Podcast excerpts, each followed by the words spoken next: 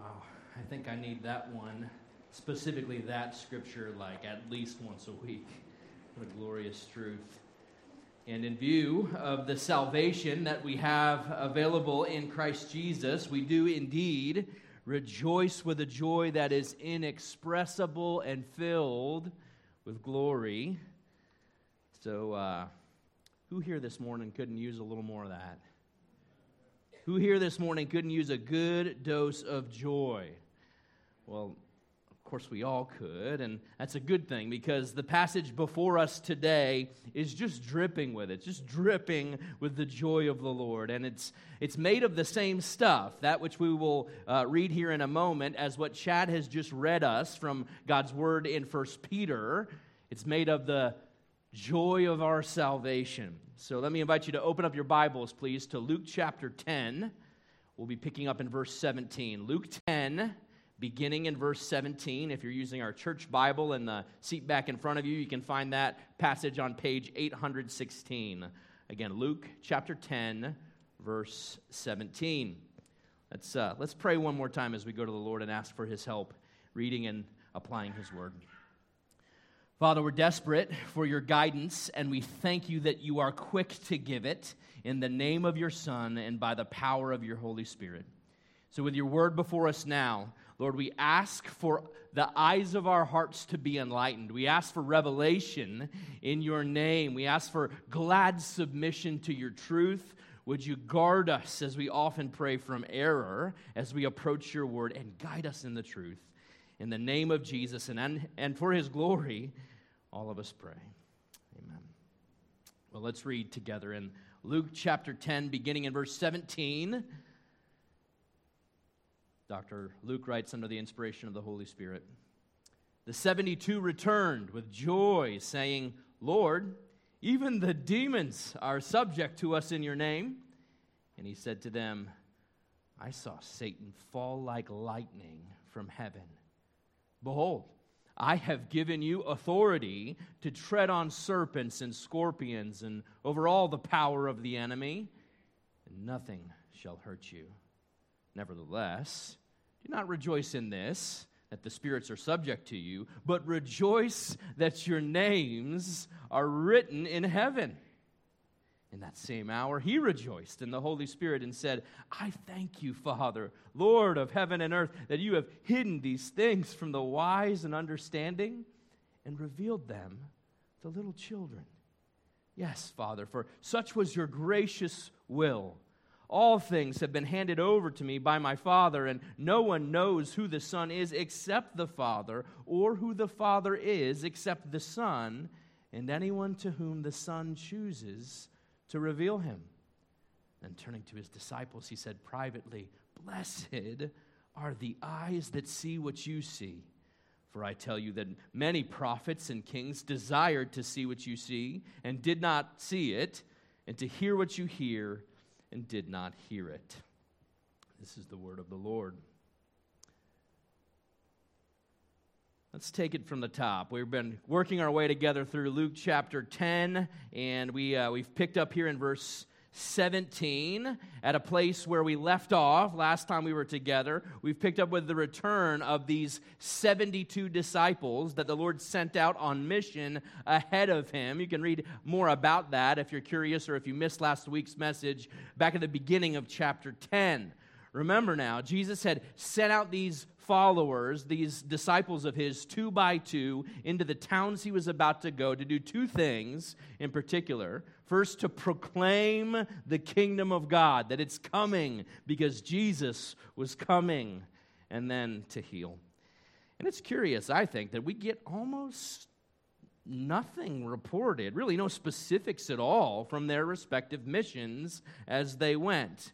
But we do see here quite clearly that their missions were a resounding, resounding excuse me, success. They are delighted. They're just brimming over with joy for this kind of power and authority and success in ministry that they've had with their boots on the ground here in this chapter.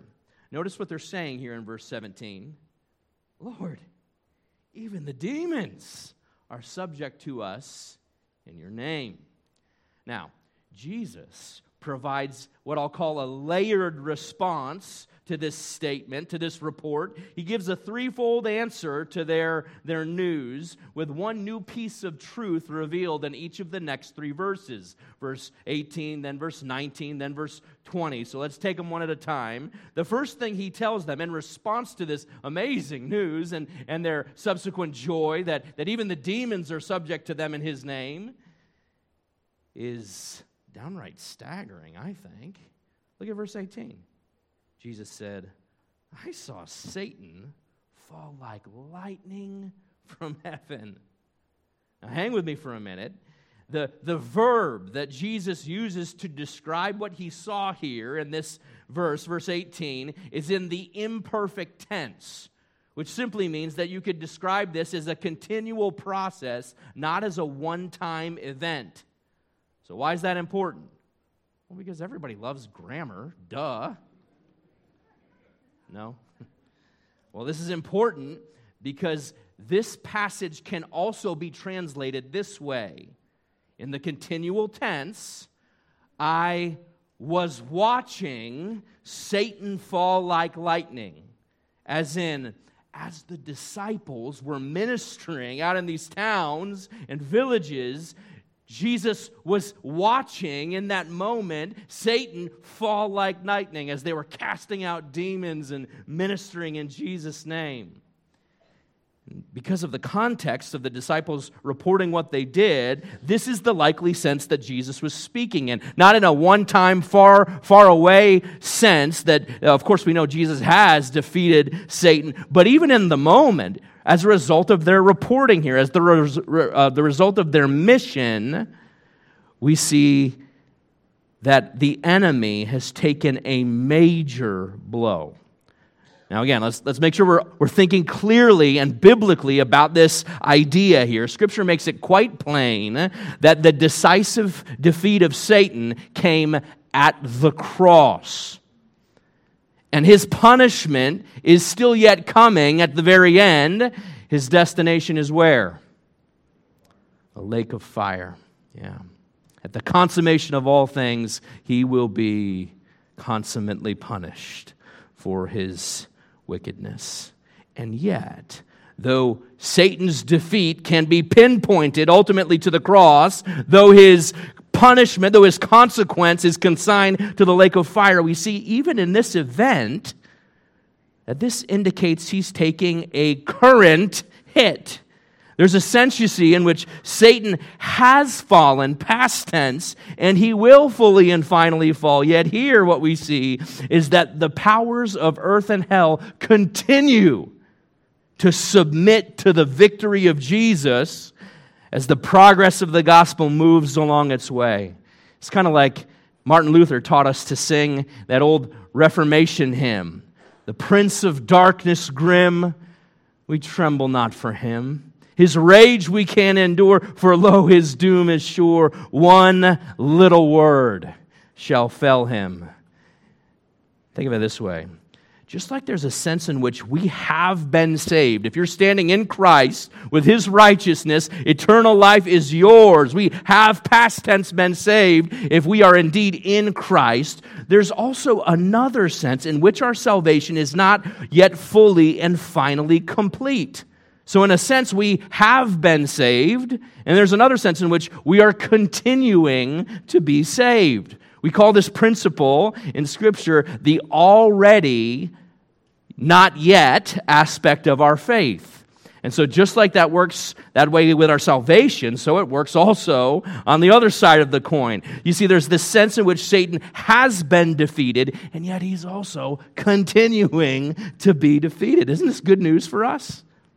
Which means, I think, as followers of Jesus Christ today, our role in this spiritual battle in which we are presently engaged matters. And it matters deeply. There's more. Let's keep working our way through the text. Look at verse 19 and what Jesus says next. He says, Behold, I've given you authority to tread on serpents and scorpions and over all the power of the enemy, and nothing shall hurt you. so we care deeply about not just hearing the Word of God, but also being doers of the Word of God here at Friendship Community Church. So, application time. We got a shipment in of snakes and scorpions from the exotic pet store this week. See which among you are really legit followers of Jesus Christ. Is that what Jesus is encouraging us to do? Of course not. Look at the context of what he's saying. This authority that Jesus is giving is not just as a test for us to prove our authenticity, as there are some pockets of people who teach and even practice here in parts of Appalachia and other, and other places. He says this authority is for all of the power. It's, it's over all of the power of the enemy. And, and that word nothing is emphatic in the Greek. Nothing, not a thing, shall, shall hurt you. Again, I think it's helpful for us to pause here and make sure we're, we're really understanding what Jesus is saying and then what he's not saying. Does this nothing shall hurt you mean that the disciples of Jesus and then the subsequent followers of him, even today, will never experience physical pain or hardship? Well, it better not mean that, because that's clearly not what the Bible teaches. Of course it's not. James, one of the one of the 12 is very soon about to meet a violent death by sword. And if you just fast forward a little bit, almost all of the 12 save the Apostle John, will die a martyr's death. By the way, they tried to kill John too. They, they threw him in a vat of boiling oil, and that didn't work. And they tried to poison him, and that didn't work. So then they just sent him into exile on Patmos. What's, what's Jesus mean? Nothing shall hurt you. Well, what Jesus is saying here, of course, is there is nothing that will ultimately harm you if you're clothed with my presence and power. Anything that's harming you now in the temporal has come through the sovereign hands of God. And it's almost like Jesus will say later here in another chapter or two, chapter 12, we shouldn't fear those who kill the body and after that have nothing more than they can do. But I will warn you whom to fear, Jesus says. Fear him who, after he has killed, has the authority to cast into hell. Even the hairs of your head are numbered. Fear not, Jesus says to his followers, you are of more value than many sparrows. So, Friendship Community Church, if we're applying this truth rightly to our lives, I hope we can just exhale a spiritual sigh of relief. Fear not, little flock. God's got you in his hands. So let's get to some real application. If snake handling isn't exactly what Jesus means by this, what, what does he mean? Well, well uh, let's, let's get some, some more practical, stick to your ribs ideas about how to apply this in 2023. First, we are still engaged in a very real battle. Scripture teaches us in Ephesians 6 that this battle wages for our souls is not a battle against flesh and blood it's a battle against the rulers and the authorities, against the cosmic powers over this present darkness and the spiritual forces of evil in the heavenly places. That's the enemy. And thankfully, the Lord has equipped us with His resources, everything necessary for life and godliness to withstand these powers, to withstand these spiritual serpents and scorpions, if you will. God's answer for us today was lifted right out of that same passage, out of Ephesians chapter 6. Friendship Community Church, we must, to withstand the battle in which we're engaged, put on the whole armor of God. And I would love to take a little derailment and put some color on that, except, go figure, Bob Menkel is teaching on that very topic this Wednesday in our Bible study. You should come out. Uh, the, the, the full armor of God and what it means for us in Christ to wage war faithfully for Christ. Nothing ultimately can harm us if we are in his sovereign hands. Now, I think we can all agree, or I hope we can all agree so far, that this is very good news. I mean, how cool is it that the demons are subject to the, uh, the disciples here? That, that Jesus said about their victory in his name, I saw Satan falling like lightning. That Jesus would presume to say, There are no powers of earth or hell or darkness, no snakes or scorpions that will, that will win. This is pretty good, right? These are amazing promises. But according to Jesus, the Savior, all that stuff, doesn't even hold a candle to what he's about to say next. Look at verse 20. And if you're somebody who, who takes notes in your Bible or marks it up, I, I mean, just get out your highlighter and just plaster verse 20. This is such a big deal. Jesus said, Nevertheless, he's affirmed them. It's not that he's dismissing everything he said before, the victory they've achieved in his name, but nevertheless, he's got something new to add. Do not rejoice in this that the spirits are subject to you, but rejoice that your names are written in heaven. Wow.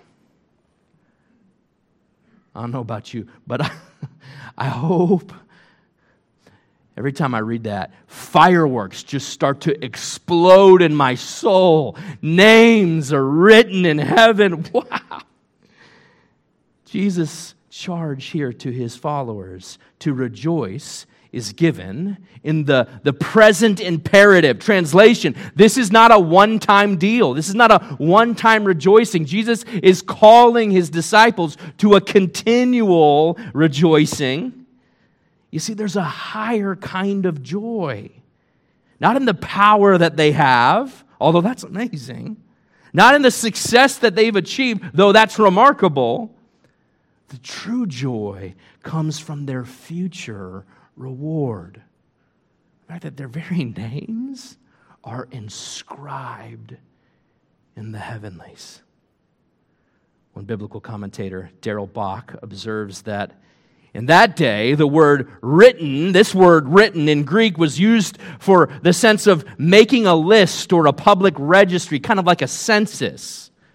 So, Jesus is essentially saying then, Your names, if you follow me, are written in the census of heaven.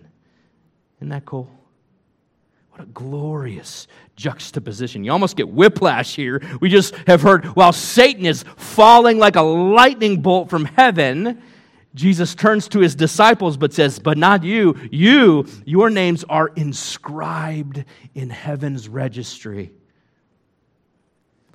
What incomparable joy to know that because of Jesus, the names of his followers are written in the heavenly roll. Let's take a moment to drill down on this because, according to Jesus, this is the higher joy. This is a, a bigger thing to rejoice in than, than the fact that everything is going well for you or you're experiencing resounding success, even in gospel ministry. The biggest deal is that you would know and rejoice that you, that you belong to the King of Kings and the Lord of Lords. Their names are written in heaven, which begs the question written where?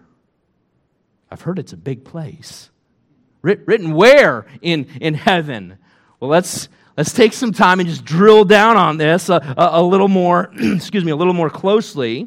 What do we know about these names that are written in heaven? Do we see this anywhere else in Scripture? And the answer, of course, is oh, yeah. This is a glorious truth, not just given to us in the New Testament, but bracketing your Bible references in the Old Testament and the New Testament alike to the names of God's children being inscribed in eternity quick sample platter if you will. And i apologize this is my fault. I didn't have didn't put together slides for you today. So so rather than trying to scramble flipping i'm going to go quickly here. I just would encourage you to drink in these truths. Maybe write down a reference as it comes if you need to. But but rather than knowing the right information my prayer for you today is that your soul would be stirred by the power of the holy spirit. If this truth is your truth if you belong to jesus that you would hear the power of what Jesus says about you and find joy. You know, Moses wrote about this.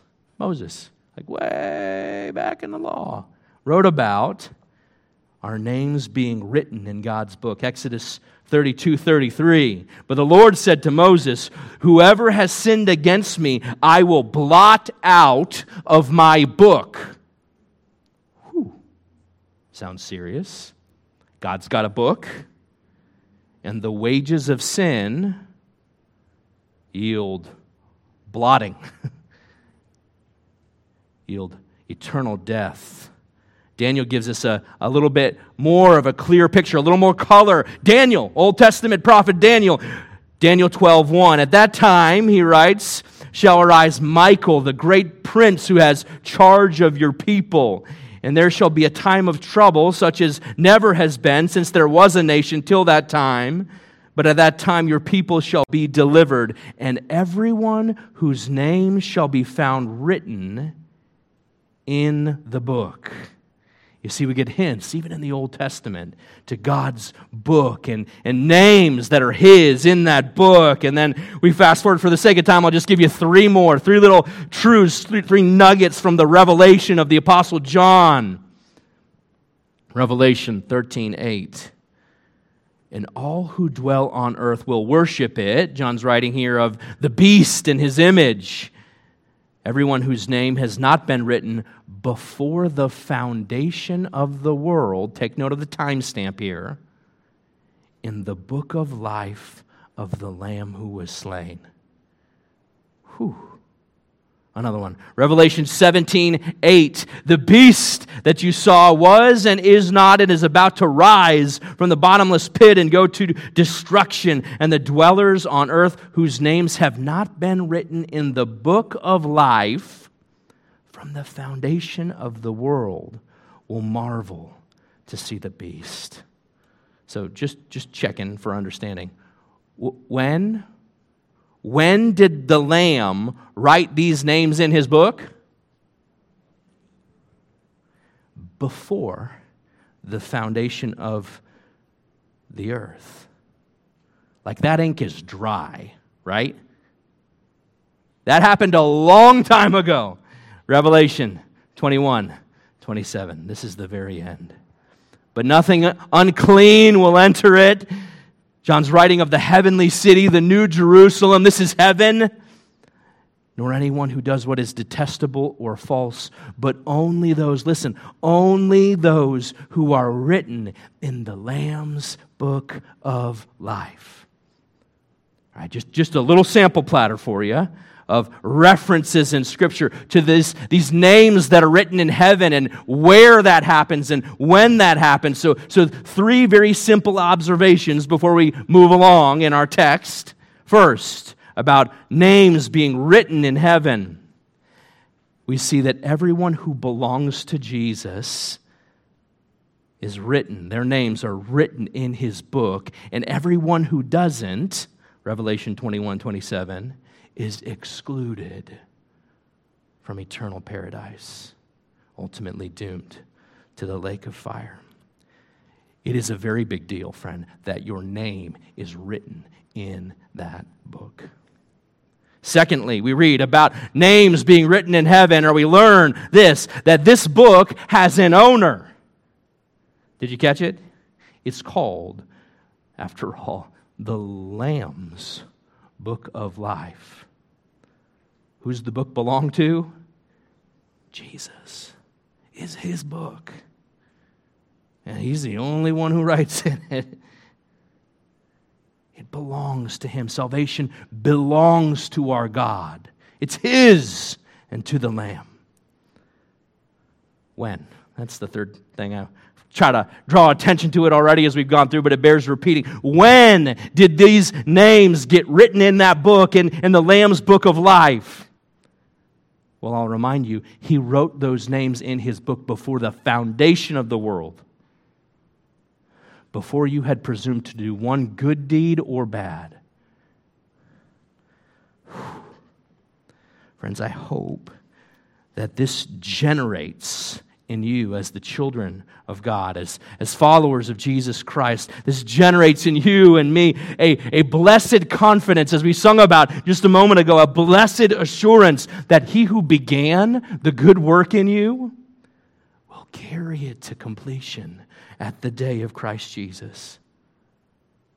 There's an excerpt from a, uh, an account of the life of Martyn Lloyd-Jones. Some of you have heard of that faithful man of God who's now passed. Sometime late in 1980, Iain Murray visited the aging, excuse me, the aging Dr. Martyn Lloyd-Jones. The famous London preacher was drawing near to death and could only sit up for an hour or two each day.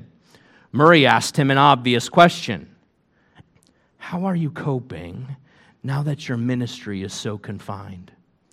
After all, Lloyd-Jones had preached to countless thousands, bringing many to faith in Christ. He'd also had a leading role in establishing important evangelical institutions like the Tyndale House. Excuse me, some of you have heard of that. Or the Westminster Conference. Or the Banner of Truth. How are you coping? It's near the end.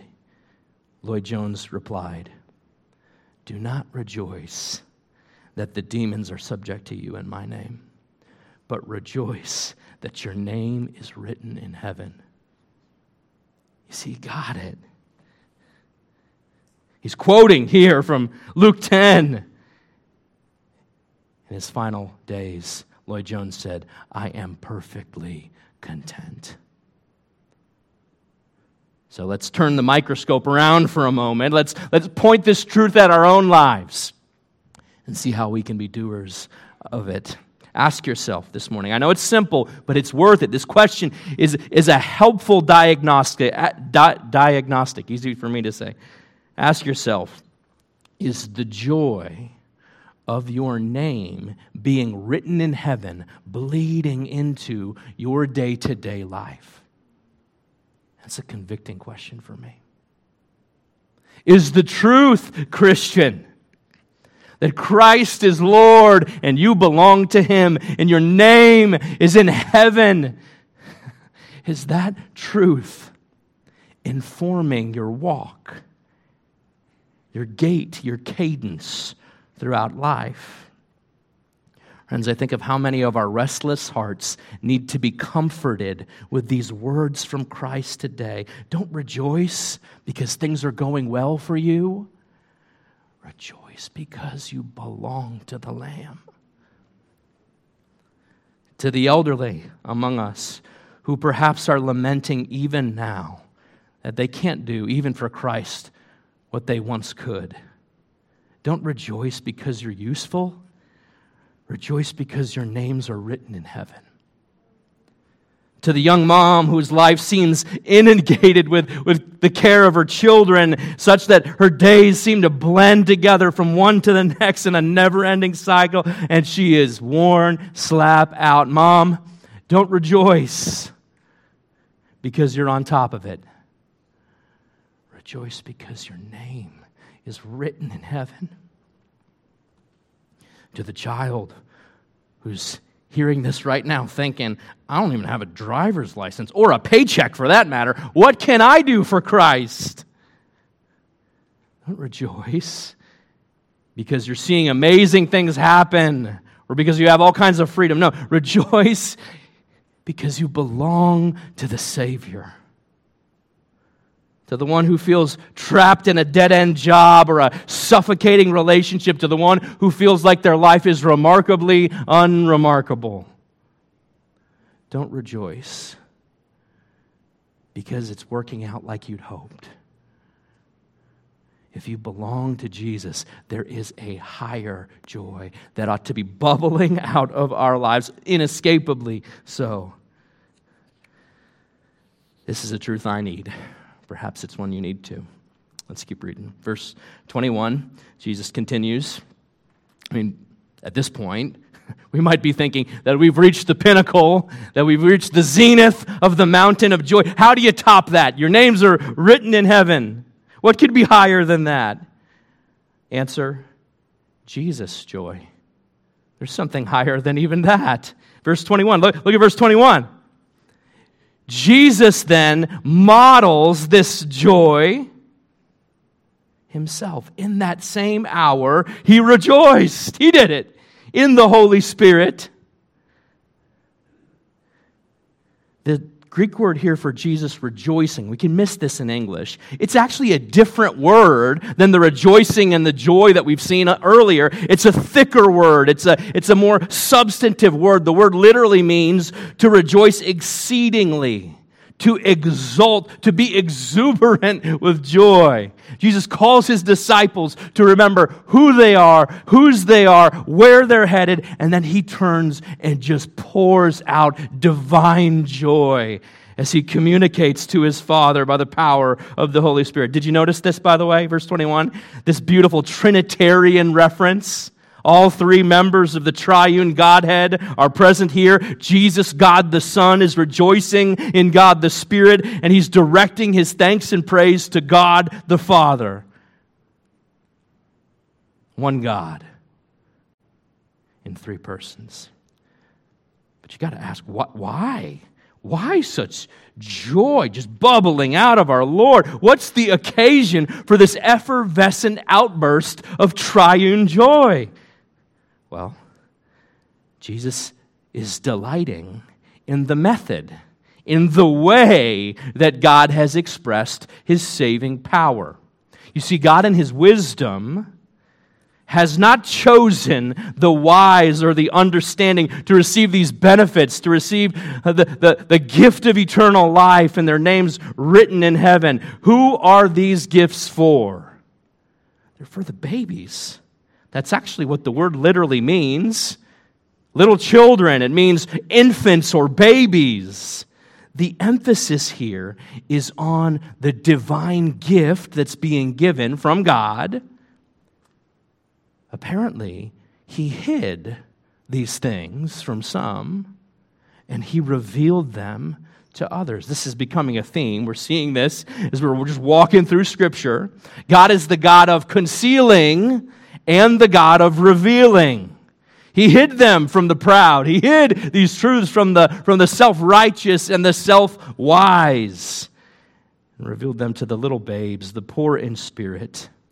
What's the point? Well, the point is that this salvation that's given by God alone is not based upon their deservedness, not their intellect or their strength or their morality or their good works. It's based purely, purely on God's kindness in choosing to reveal. You see, he sovereignly chose these helpless little ones and he inscribed their names in the registry of heaven. By the way, Jesus loves this truth, and you should too. He's rejoicing over this truth. You see, Jesus bursts out in praise, almost echoing the Apostle John's words in 1 John 3 1. See how great the Father's love that He's lavished upon us, that we should be called sons of God. And so we are. It didn't come to the deserving, not according to Jesus here, but to the undeserving not to the proud or the worthy, not many wise, not many noble, but God chose the foolish, the babes, to shame the wise and strong. This is a joy that Jesus teaches and delights in. And we ought not to sweep it under the rug. Your salvation, if you have it, friend, is a gift. It's a miracle from Most High God, who, I'll remind you, before the foundation of the world, wrote your name in his eternity. I hope for any of us here nursing pride by the power of the Holy Spirit this morning, that pride is shattered. Before the cross of Christ, before the grace of our King. If you belong to Jesus, it had nothing to do with you. It was based purely upon his sovereign grace and goodness. Now, somehow Jesus keeps turning up the heat. Look at this next verse. Look at, look at verse 22. The next thing Jesus says is even hotter. It's even more explosive. Jesus says, All things, excuse me, have been handed over to me by my Father, and no one knows who the Son is except the Father, or who the Father is except the Son, and anyone to whom the Son chooses. I'm noticing this theme of sovereign choice. You see it? And anyone to whom the Son chooses to reveal him. Two quick things, very major things that Jesus is teaching here. First, all authority, every ounce of authority from the Father has been handed over to the Son. All things, he says, the beginning of verse 22. All things handed over, given to me by my Father. It says, the late R.C. Sproul once said, There are no maverick molecules in the universe Jesus is sovereign over it all. He has all authority. Make no mistake about that. I seem to remember that in a certain Great Commission, but let's just keep moving for the sake of time. Jesus also teaches here in verse 22 that you can't, that you won't know who the Father is unless the Son chooses to open your eyes, to reveal Him to you. In other words, every ounce of knowledge you have about God the Father, you have because Jesus has opened your eyes to see it. It's just like he says in that famous passage. Many of you know this one by heart. John 14, 6. After laying down the glorious truth that Jesus is the way and the truth and the life, what's he say? He says, No one comes to the Father but through me. He's the door. of revelation, of salvation. No one gets to God Almighty but through Jesus the Son. This, of course, does not negate, of course, it doesn't negate the, the verses and the glorious truth that both the Father and the Spirit are also involved in the glorious work of our salvation. John 6 44, no one can come to me, Jesus said, unless the Father draws him. So the, fa- the Father draws everyone to Jesus, but the Son has to open their eyes to reveal the Father. Yet we read in John 16, 15, all that the Father has is mine. Therefore I said that He, the Holy Spirit, will take what is mine and give it to you. So who is it? The glorious one God, the triune Father, Son, and Spirit, equal in substance and divinity. Jesus is Lord. Remember, it's His book. What do we do with this? Well, again, at the expense of sounding simple, I just think this, the, the clear truth is this the clear application is this. If Jesus is at the core, and he is, if Jesus is that central to, to eternity, to your name being written in, in eternity, then here's a question How much, follower of Christ, do you specifically think about Jesus? Now, I want you to really think about that for a moment. How much time, excuse me, do you actually spend thinking about Christ? Do you take time? Does your mind or your heart regularly run to Him? In moments of sorrow and moments of need and moments of happiness and moments of tiredness, how often do you think about Christ the Son? Does He occupy your mind space, your heart space? If he doesn't, and I'll say this with grace, friend, there's something out of alignment. Everything is about Jesus. So, what do you do? Even if you're committed, even if you believe in Him, even if you've trusted in Him savingly, but, but the reality is, day in and day out, you might describe your affections toward the Lord as rather cool what do you do? If he's the center and you're not thinking about the center much, how do you realign? Well, One simple way to help is just to write these truths on the tablet of your heart. Memorize the truth of Scripture that keeps him central, center stage. I'll just give you a couple examples. I'll lead with my favorite Philippians 3 7 to 10. Oh, Paul writes, filled with the Holy Spirit, that I may know Christ. Take it all, he says. Philippians 3 7 to Take it all, it's garbage. Everything I've got, rubbish compared to the surpassing worth of knowing Christ Jesus, my Lord. You see, he gets it. He gets that all of life is about Jesus. How about Colossians 1? There's a good place to go. If you need help memorizing and meditating on the truth, the centrality of Jesus, Colossians 1 15 to 20. All things were created through him and for him. Your life, your family, the resources you see around you, everything was made by Jesus and for his glory. He's the point. Write that one. Write that one down. Memorize that one. Colossians 3 4. When Christ, who is your life, appears so also you will appear with him in glory. He's your life. You see it? Galatians 2:20 I've been crucified with Christ. It's no longer I who live but Christ who lives in me. Friends, this is not a hard message. These are elementary truths. What's Jesus say? They're for babies. They're for the simple.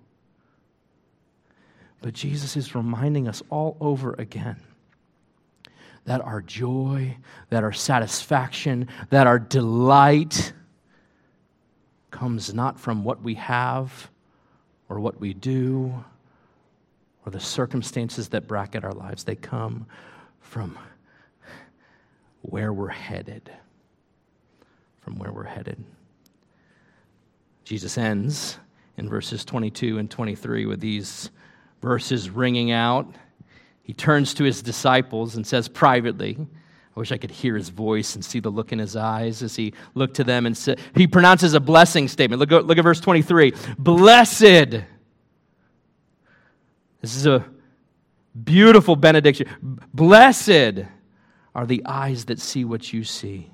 For I tell you that many prophets and kings desired to see what you see and did not see it, to hear what you hear and did not hear it this beatitude that Jesus pronounces upon his disciples. Think, think for just a moment before we close of, the, of all the high watermarks we have in the Old Testament. Think of all that God did. All of that pales in comparison to what his ragtag bunch of followers have in front of them in his person. I like how the Reformed Expository Commentary puts it. Imagine what Jeremiah would have given to see the righteous branch that he wrote about raised up from David. Jeremiah 23 5. Imagine for just a moment the joy of Isaiah if he could have just beheld the Son, the one who he prophesied would be conceived to the virgin. Isaiah 7:14. Imagine what Micah would give to see that baby born in Bethlehem. Imagine Job and, and what he would have given to see the, the risen Redeemer standing on the earth as he prophesied in Job 19 25. We could go on and on and on. And, and what these faithful saints and prophets of old longed to see, what they saw just in shadows and glimpses, we have, friends, as the disciples had, in full view. Perhaps this is why Jesus describes eternal life elsewhere as entering in to the joy of your master. So, it's time to end, and I'd like us to do that by ending where we began. I just want to read to you one more time the, uh, the passage of Scripture that Chad read at the outset of our message. I can't find for the life of me a more glorious description of our eternal inheritance. And Jesus directs us in this passage today to respond with joy.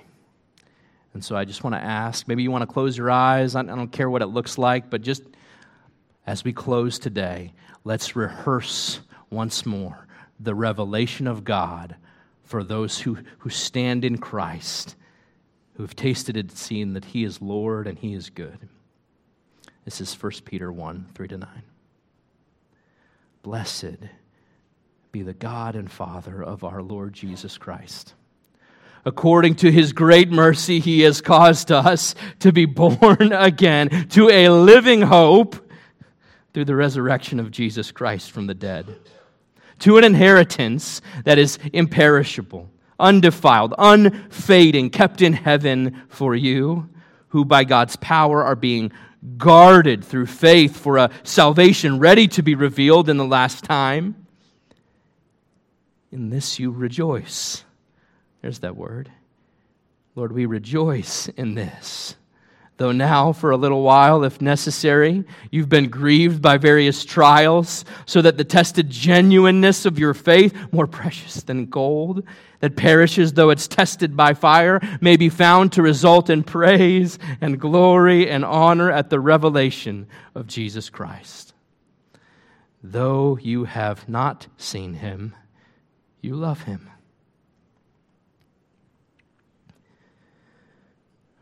We do, Lord. We love you.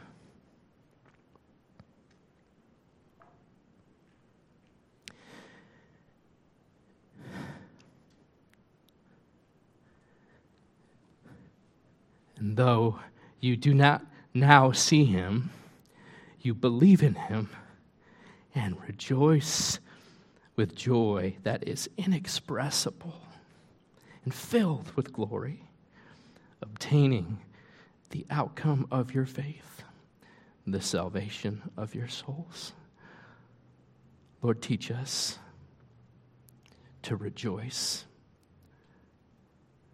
The circumstances of life, we confess, cloud our hearts. They clamor for our affections. They dampen our affections for you. God, show us Christ. Give us joy that our names in Him are written in heaven. We pray in His name. Amen.